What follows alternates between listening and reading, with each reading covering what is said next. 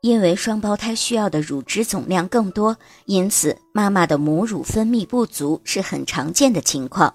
当母乳分泌不足时，妈妈除了继续增加营养外，还需要用配方奶粉混合喂养宝宝。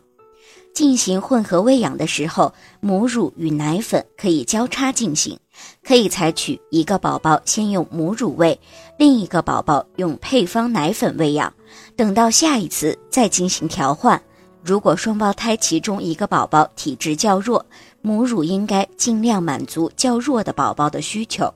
在宝宝刚出生的几周，妈妈的乳汁分泌量较少，同时宝宝的需求量也较小，因此尽量都喂母乳。但是准妈妈要注意的是，不要用奶瓶喂宝宝，以免出现宝宝发生乳头与奶嘴混淆的情况。